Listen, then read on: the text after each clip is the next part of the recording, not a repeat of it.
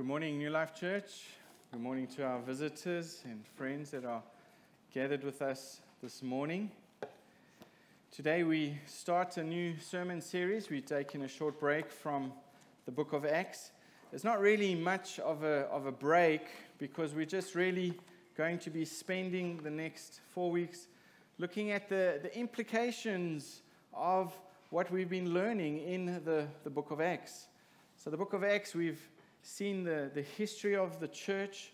We saw how the gospel took root in the church in Jerusalem, the very first church, and then it went to Antioch, to different parts of Judea, and then it went to Samaria and the uttermost parts of the earth. And we looked at the three missionary journeys that Paul had been um, working hard to share the gospel and how churches had been planted and we saw how people took the gospel seriously and made disciples of Jesus, and we saw how the church continued to multiply, increase through the power of the gospel.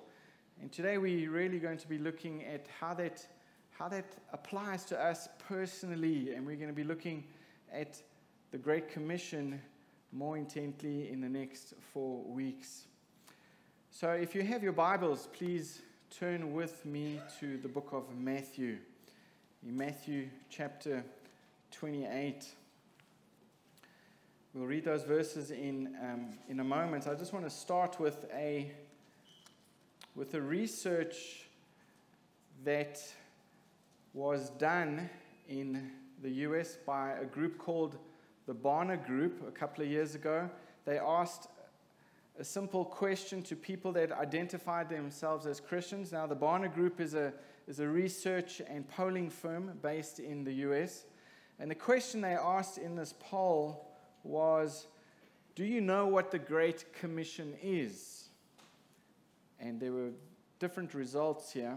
6% said that they were not sure what the Great Commission was. 17% said yes, they did know the Great Commission. 25 percent said yes, but they couldn't recall the exact meaning. 51% said they didn't know what the Great Commission was. And when given the opportunity to pick the Great Commission from five different verses, 63% picked the wrong verse. So, as you can see, varying understandings of what the Great Commission is. And I think that applies not just to the US, but to all parts of the world. And today, hopefully, and this week, we will have a better understanding this month of what the Great Commission is and how we are to be involved in it as a church. So, the Great Commission is all about missions, if I can just give you a clear definition. The word mission is mentioned in that word, the Great Commission. And the word commission is used there to help us understand it. And the word commission means it means a charge, it means an order, or it means a mandate. And this means what Jesus gave us in the Great Commission is not a suggestion, it's not a request, it is a command. And we're going to be looking at that this morning. So, what we're going to discover is something that I think makes many lukewarm Christians uncomfortable. And I say that in inverted commas because there really shouldn't be such a thing as a lukewarm Christian, somebody who's just sitting on the fence, somebody who has one foot in the church and one foot in the world. That's not really a definition of, of a Christian. I mean, I think the reason it makes some of these people uncomfortable is because this mandate, this command, requires that we actually get up and that we continue to be faithful and we are obedient to what God has commanded us to do to bring this life saving knowledge of faith in Christ to the lost. And I think the fear that many people have concerning the Great Commission has led it to become the Great Omission. The Great Omission. That's the title of my sermon. I think the word omission has been left out there. The Great Omission. But I hope for many here today, this month's mission emphasis will be a joy, it will be a blessing, and it won't make you uncomfortable in what the Lord is telling us to be doing. So please, would you turn to Matthew chapter 28? We're going to read from verse 16 to verse 20. If you would stand with me in respect to God's word, we will read these verses together.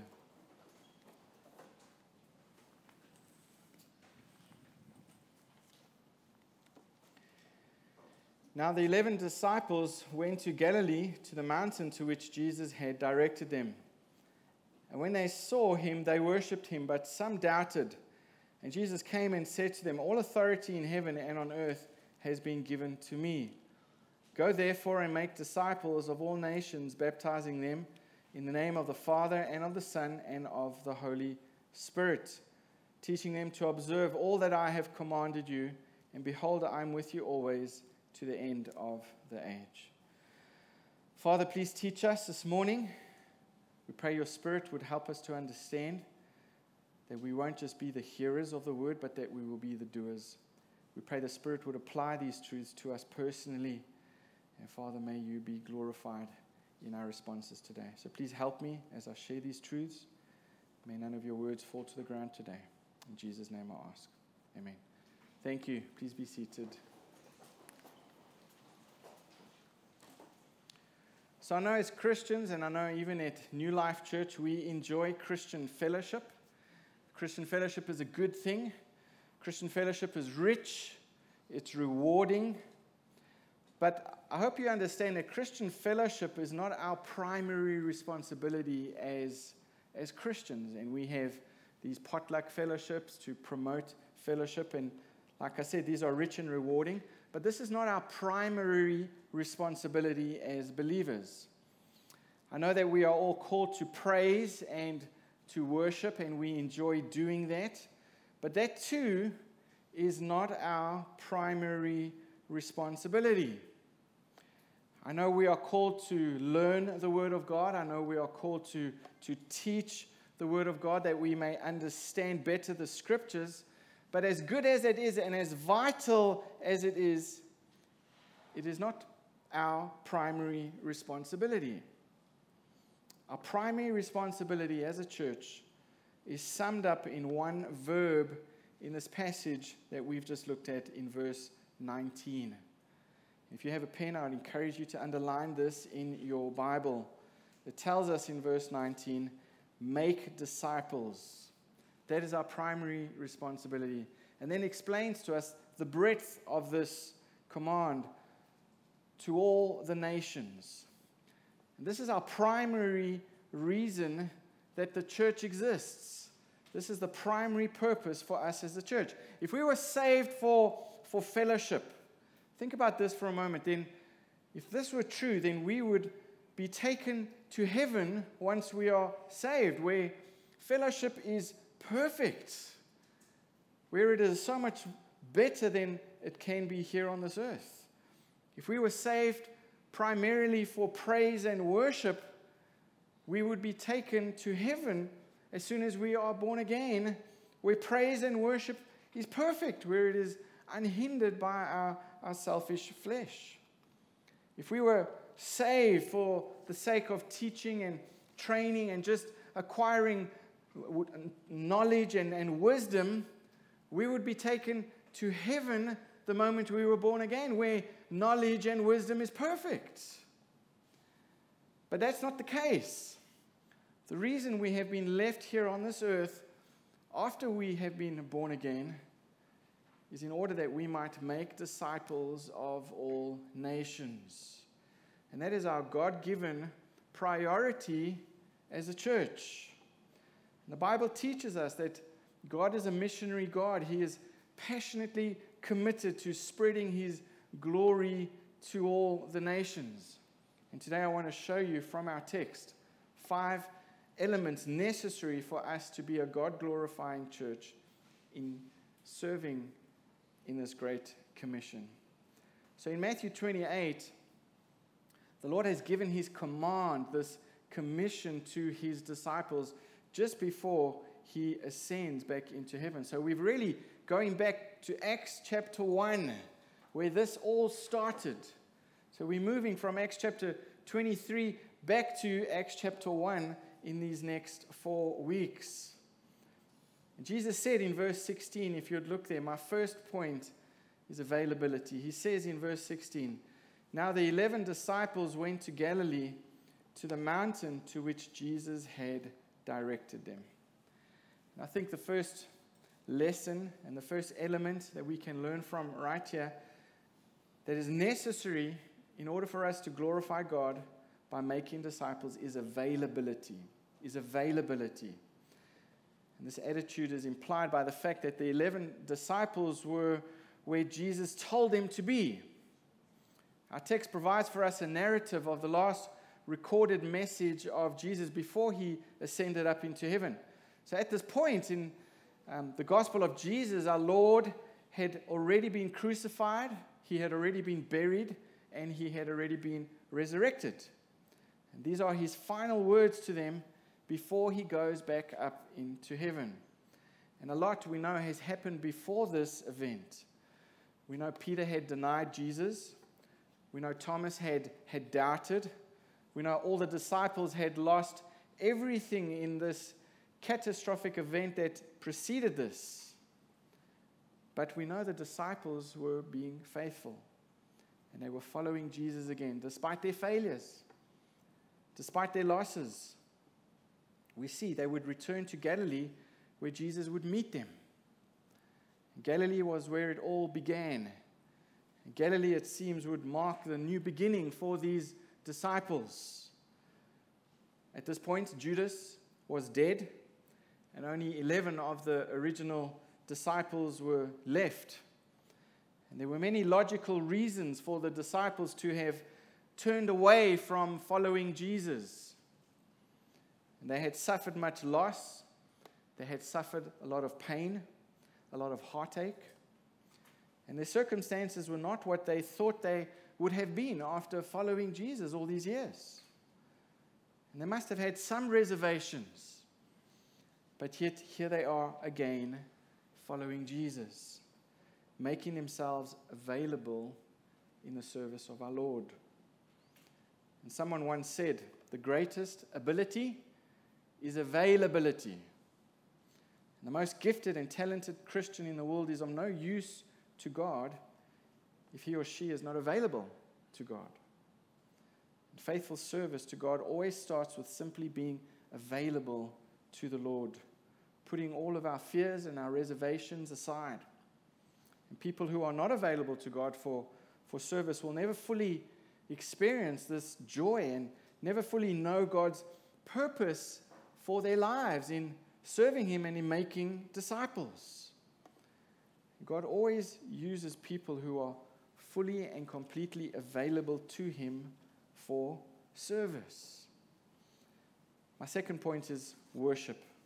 And we see this in verse 17. The second necessary element to glorify God is to, is to worship Him. In verse 17, it tells us that when they saw Him, when the disciples saw Him, they worshipped Him, but some doubted. So here the disciples were reunited with Jesus in Galilee. And the disciples' response is a, is a little bit peculiar. When they see Jesus, they, they worship.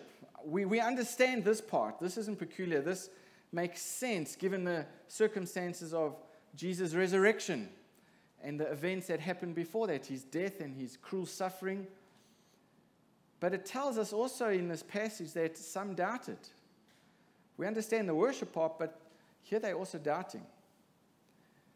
And I think we get a little bit of an understanding, a deeper understanding of, of how they were worshiping here. Worship is not typically associated with doubt, is it? And the text here does not focus on doubt in the sense of unbelief. These disciples didn't have unbelief here in their faith. They did not doubt that Christ was risen from the dead. They saw Jesus face to face. They could see for themselves that he had been risen from the dead. He had appeared to them several times before this, and he had given them all the proofs of the truths of the, the resurrection that he had been speaking to them about, and all the proofs that they desired. So the doubt was more in their reservations. The doubt was more about their fears and their uncertainties, not so much in their unbelief. And the mention of their doubting shows that they were honest. They were honest men, honest people. This was a most unusual, even unbelievable circumstance that they found themselves in, a supernatural circumstance. But despite their fears, despite the fact that none of this scientifically could add up in their brains, what did they do? The verse tells us they worshiped Jesus. They worshiped Jesus.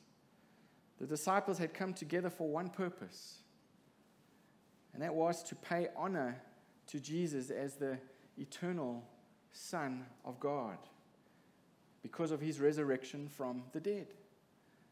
And these 11 disciples would go on to change the world.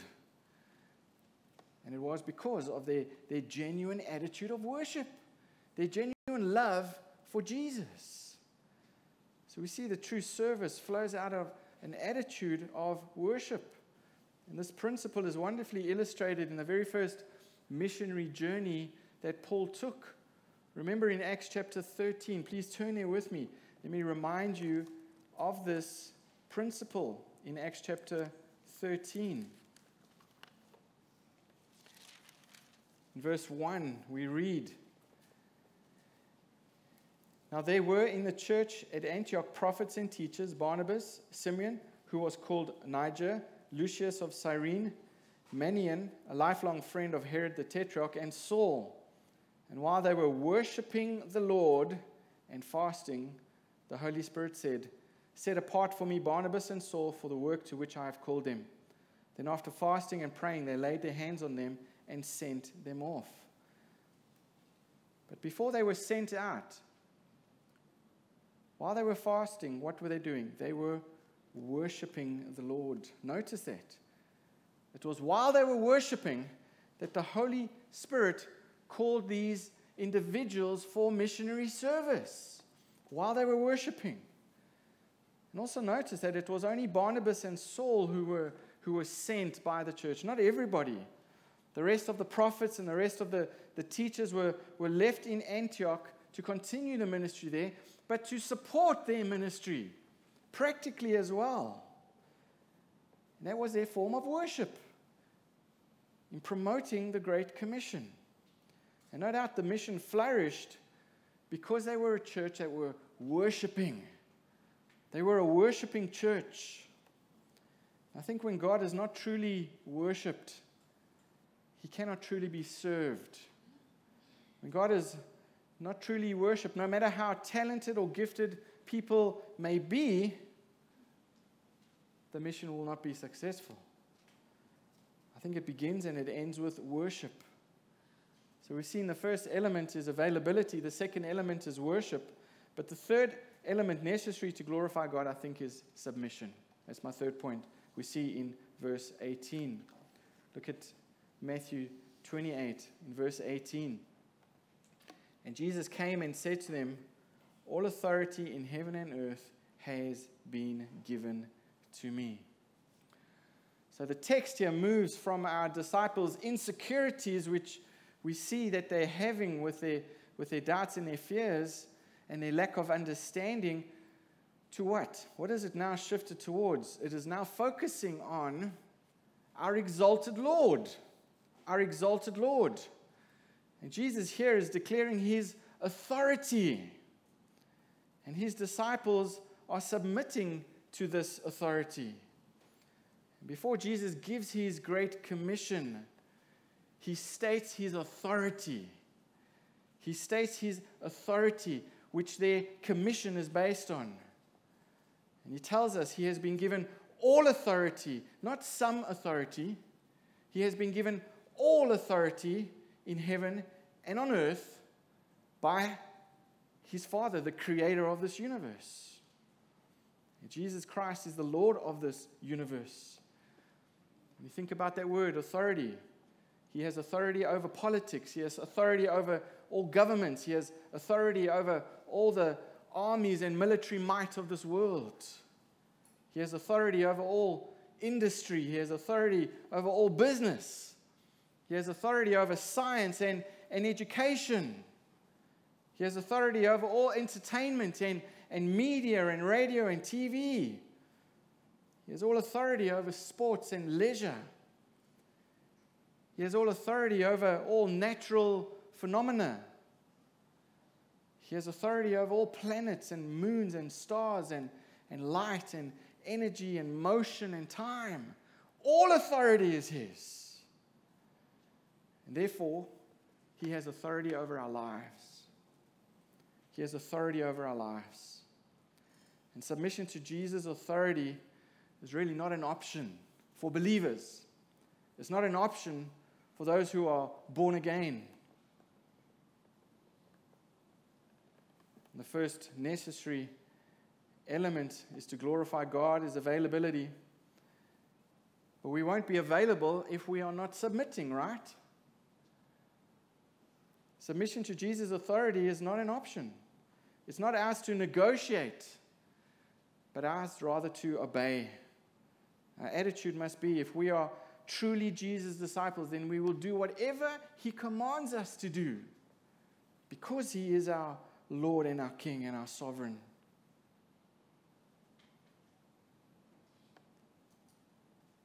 My fourth point here is in verse 19, in the first part of verse 20. The fourth element necessary to glorify God in making disciples is obedience. Jesus said in verse 19, Go therefore and make disciples of all nations, baptizing them in the name of the Father and of the Son and of the Holy Spirit, teaching them to observe all that I have commanded you. So, see how the therefore connects Jesus' authority to this command. Go. This is the command. Go and these verses that I've just read to you are known as the Great Commission. As mentioned earlier, the main verb here and the central command in this passage is make disciples. Not go and have a vacation, not go and enjoy God's creation. It is go and make disciples. And Jesus' command is simply this You who are my disciples, you have a job. And that job is to reproduce yourselves in the world. Not physically, spiritually, we're talking about here. Go into the world and tell the world about me. Share the good news of the gospel with those who don't know me. And when they come to faith, baptize them in my name. And then don't just leave them there, teach them to do what I have commanded. Don't just go and evangelize, disciple as well. Disciple, teach new believers how to be faithful to my commands. It's not a very complicated commission that the Lord has given to us, but still it makes people uneasy. Still, it makes people uncomfortable because it requires availability, because it requires worship, because it requires submission and obedience. But folks, it's not a culture or an ethnic group or a society or a religion or a language where Jesus does not have the right to be worshipped as Lord. He has authority to be king he has authority to be our Lord and Savior everywhere to everyone. And this is the reason He commands us to make disciples in all the peoples of the world. And the authority and the supremacy of Jesus over every other culture and people group is the basis of world missions. Jesus Christ, the living, sovereign Lord of this universe, gives us this command. He gives this command to call every nation, to call every people and every religion to repent and believe in Jesus for the forgiveness of their sins and the inheritance of eternal life. Jesus has commanded us to go and make disciples among every people. And the fifth element necessary to glorify God by telling others about Him is power. We see that at the end of verse 20. Look at verse 20.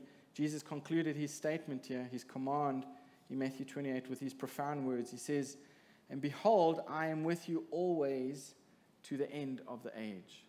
I am with you always to the end of the age. I'm not with you sometimes when I'm not busy, when it's convenient for me.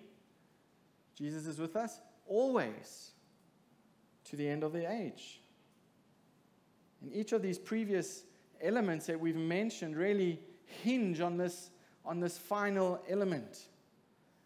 And Jesus promises us that his presence will be with his people until the final culmination of the ages. You know, one of us would be able to accomplish one thing for Christ were it not for the fact that he promises to be with us. And he promises to enable us to carry out his purposes. It's because of this promise that we can press on. It's because of these promises that we can fulfill the task that he has given to us. If we did not have a promise like this, we would all eventually give up because we just cannot fulfill this great commission, this great command that God has given us on our own, in our own strength. But it's not in our own strength, it's not in our own power. And we don't need to become discouraged. We don't need to be feel this despair because it's in the power of the Holy Spirit that God will enable us to make disciples of our Savior. So, in order to glorify God, we need these elements. We need availability, we need worship, we need submission, we need obedience, and we need power. We're going to be looking at these elements throughout this week I've just given you a general overview of what we as a church need to be doing to glorify God in this Great Commission. And we're going to be looking specifically how we can do this throughout this month. But Christian disciples are those who glorify God by participating in his plan of redemption. And I hope by now you're asking me, well, how? How can I participate in this plan of redemption? Well, I hope at least you'll be available. I hope that you would be willing to worship I hope that you are submitting to God in obedience and that you're allowing Him to fill you with His power in order to be part of this plan of redemption. But this is God's purpose for us as a corporate body. It's God's purpose for you as an individual believer. And it is my prayer that you, got, you would take God's purpose seriously and make this your purpose in the life that the Lord has given to you. And we don't know how long we'll live. This last week, we just had a memorial service for a dear sister that was with us just a couple of months ago. But I remember her life and how intentional she was in sharing Christ with others, and doing what she could to make disciples of people. But I want to close with an excerpt from a letter that I received this week by a pastor in, in Arlington, Virginia. And in this letter, he, he shares a story of a young lady named Colleen that he and a number of other from their church were reaching out to at Starbucks. And he says, she didn't know Jesus, but she loved to be part of our campus planning meetings. And I would say to her, Colleen, come over and tell us what we Christians are doing wrong. We need your input. We're just trying to save you anyway. And she loved it. She loved the people and she loved hanging out with us. And we got involved in her life and we gave her money to participate in an AIDS walk. It was a genuine friendship. But eventually she moved away to New York. I didn't see her come to faith in Christ and it broke my heart. But three years later, I was greeting people at the door of our church and I saw Colleen walk in. Previously, she would never have set foot in a church. But there she was, walking toward me with a huge smile and tears in her eyes. She was eight months pregnant and unmarried. And she said, Eric, I've heard that it takes a person 85 times to hear the gospel before they're saved.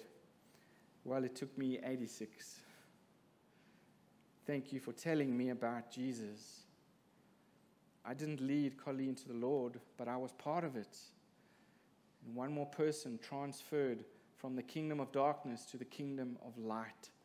Amazing grace. And whether your, he goes on to say, whether your church is in Dallas, Texas, or Sydney, Australia, Philly, or New York, God has strategically placed you and the members of your church in that place. He has radically converted you and called you to be missionaries. Why? Because He wants His kingdom to be revealed. He wants the lost to be saved, and your church gets to play a part in it. What a mission. We get to play a part in it, folks, right here in Abu Dhabi. God has brought us here, has brought you here to be part of New Life Church for a reason, for a purpose. And that is to share this wonderful news with those like Colleen struggling in the darkness that they walk, to be a light to those around us, and to make disciples for our King Jesus. Will you commit yourself today to be a witness of Jesus who glorifies the Father by faithfully making disciples of Jesus? And perhaps this week you commit yourself to telling someone about Jesus. Plant the seeds. Plant the seeds. Because we know from what we've just learned that all authority has been given to Jesus in heaven and on earth. And because Jesus is always with us to the end. Amen. Father, we pray for your help as we learn to apply this great commission to our individual lives. We pray for your help as we learn to apply this great commission corporately to us as a church, that we would be faithful in being part of this great commission that you have called us to be part of. So please continue to teach us this month, Lord. And I pray, as I did earlier this morning, that you would increase our desire to see all the nations be happy in you. Increase our desire to see lost people come to faith in Christ. Give us a love for those around us who are perishing in their sins.